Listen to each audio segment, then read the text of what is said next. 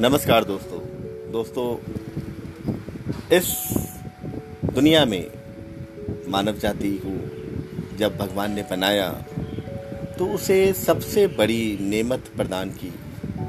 सबसे बड़ा सोचने, विचारने और समझने का अधिकार दिया। उसके साथ साथ उसके दिलों में एक ऐसी भावना का भी बीजारोपण किया, जो मानवता का प्रधान अंग था, जिसके बदौलत मानवता आगे नहीं बढ़ सकती थी। जिसके बदौलत यह मानवता आगे फली फूली उस मानवतावादी सोच, विचार और भावना का नाम था मोहब्बत, प्रेम, प्यार, लव अफेक्शन इन सभी शब्दों के अर्थ तो एक है। भले ही इसे कई विचारकों ने अलग अलग इसके परिभाषाएँ दे दी। परंतु सच्चाई तो ये है कि ये सभी अर्थ एक ही है और वह उस व्यक्ति के प्यार वाली भावना को दर्शाता है। यह प्यार किसी भी चीज़ से हो सकता है। एक इंसान का, एक इंसान से, एक इंसान का, एक जानवर से, एक इंसान का प्रकृति से, एक इंसान का भगवान से, प्यार के अनेकों रूप हैं।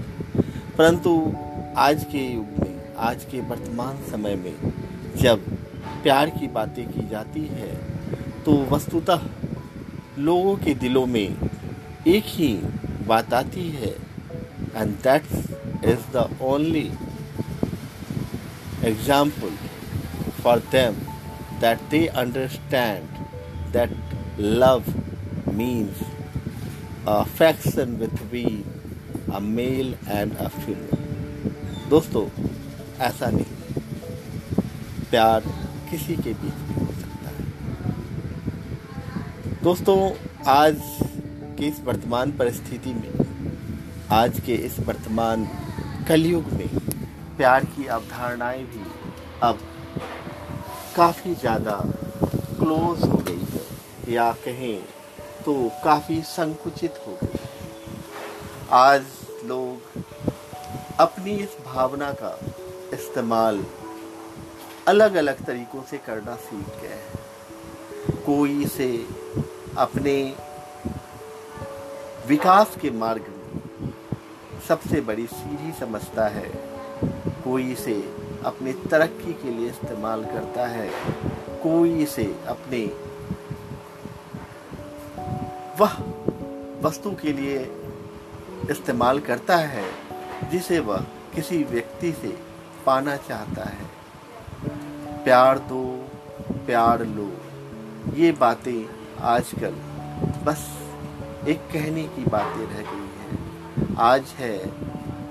भावनाएँ दो, भले ही उसमें प्यार का रंग हो या न हो, सामने वाले को लगना चाहिए कि यह भावना प्यार भरी भावना है और उसके बदले कोई और चीज़ उससे प्राप्त करें। या फिर आजकल यह भी हो गया है कि लोग प्यार भरी बातें कर दूसरों को प्यार के उस बवंडर में, उस मझधार में डालते हैं जो सही में उनसे प्यार करने लगते हैं।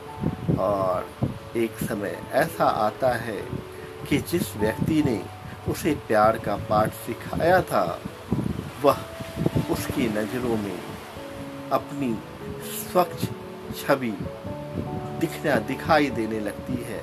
या कह लें कि वह उसके प्यार के झूठ को समझने लगता है। उस परिस्थिति में दूसरे प्राणी को प्यार के ऊपर से विश्वास ही उठने लगता है।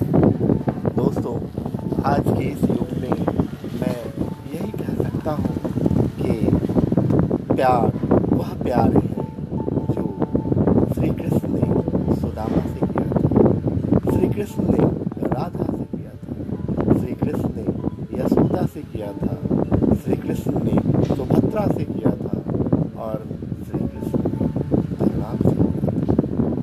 वह निश्चल प्रेम जो रिश्तों में अलग अलग बटकर अपनी अलग अलग आकार, विचार दर्शाता था।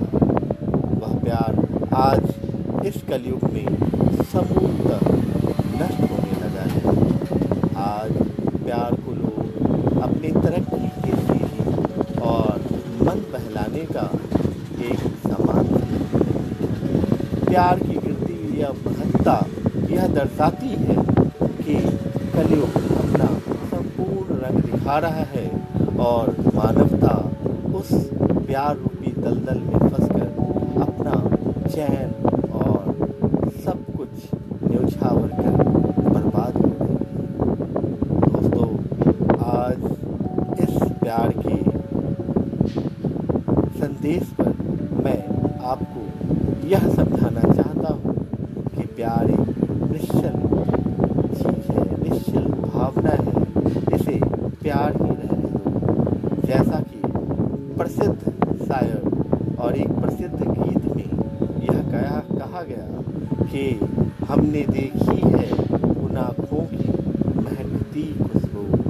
प्यार को प्यार ही रहने दो कोई नाम इसे प्यार का ही नाम प्यार ही रहने दे इसे बदनाम न करें और प्यार करें इस दुनिया में